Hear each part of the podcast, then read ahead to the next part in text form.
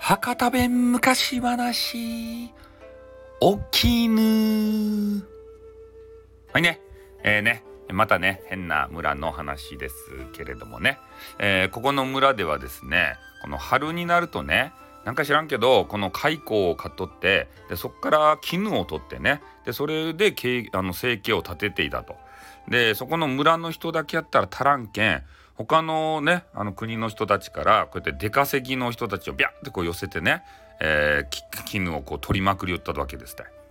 まあ、それでその中にねお絹っていうね、えー、なんか激川ガールがおって、でその激川ガールがねめちゃめちゃ良いあの絹ば取るとですねね、取りまくると、それで激川ガールやけんめっちゃあのメンズに人気があるとですね、ああもう絶世の美女が来たぞって言ってからいつもねあそのもてはやされるんですよ。で な, なんか知らんけど出稼ぎで来とってね、で大体秋ぐらいになるともうね蚕がね絹箱を出す蚕がどっか行ってしまってから、ね、おらんことになるって、えそしたらね出稼ぎの人はねもう自分の村とかに帰っていくと。うん、でその、えー、お絹もねなんか知らんけどどっかから来てどっかからに帰っていくっちゃけど、その生い立ちは全然喋らんけんね、コミュ障なのかどうか知らんけど激化はガールやけどね一応喋らんたいだけど分からんと。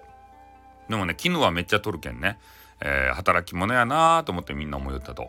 それで出稼ぎのね時期が終わったら、えー、とりあえずそこの村の人はねなんかようわからん料理ばビャーって出して、豪華な満願全席ば出してからね、みんなを、えー、こう接待して、また来年も来てくれよって言うわけですね。で、えー、そのお絹もねみんなに見送られて、さよならって言って帰っていったんですよ。でそのお絹のね、えー、なんか知らんけど生い立ちが気になった一部の村人がですね、ちょっと後ばつけちゃれって言って後をつけ出したんですね。あでお絹がねテケテケってこうかえどっか帰り寄ってから、でとあるね変な湖に差し掛かったわけですよ。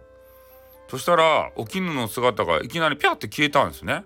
あらどこに行ったとやって村人数人がこう顔を見合わせたんですよ。そしたらなんか知らんけど、えー、その湖のところにねポチャって白蛇が落ちたとですね。でそれ以降ねもう全然お絹の姿が見えんくなったけんね、もうどこ行ったかわからんやったやなかかと。ね、せっかく家に行って仲良くなろうと思ったのにっつってから、みんな激川ガールやけん狙い寄ったったいね。ああそれで時は流れてね、また春の時期になりました。で村ではあの蚕ばね取る人また寄せるばいって言ってから出稼ぎの人ば寄せ寄ったっちゃけど、もうお絹はですねこの春にはなんか知らんばってんあの今後となったと。えなんでこんとやってみんなね村人がワイワイワイワイ言ったっちゃけど、でもお絹はこんかったけど、なんか蚕はね蚕じゃねえやあの絹はねめちゃめちゃ取れるようなとととでした。それはなんか家の中で白蛇をね何回か見た人がおってからね、白蛇ちょろちょろ見て、その白蛇がネズミはこう食べ食べるけんね、でネズミはなんか知らんけどこの蚕ば食べるかとか知らんばってね、でそれでなんか悪さばすることあるけど、ネズミを白蛇を取ってくれるけん、えー、それで、えー、蚕がねあの気持ちよく繭をこう作るんじゃないかって言われております。だからその娘さんがねなんか白蛇に な, なったとば見とったけん、あああの白蛇はあの娘さんじゃないとかになねってみんな村のみんなが言ったんですよ。うんだから、えー、その娘さんをね、えー、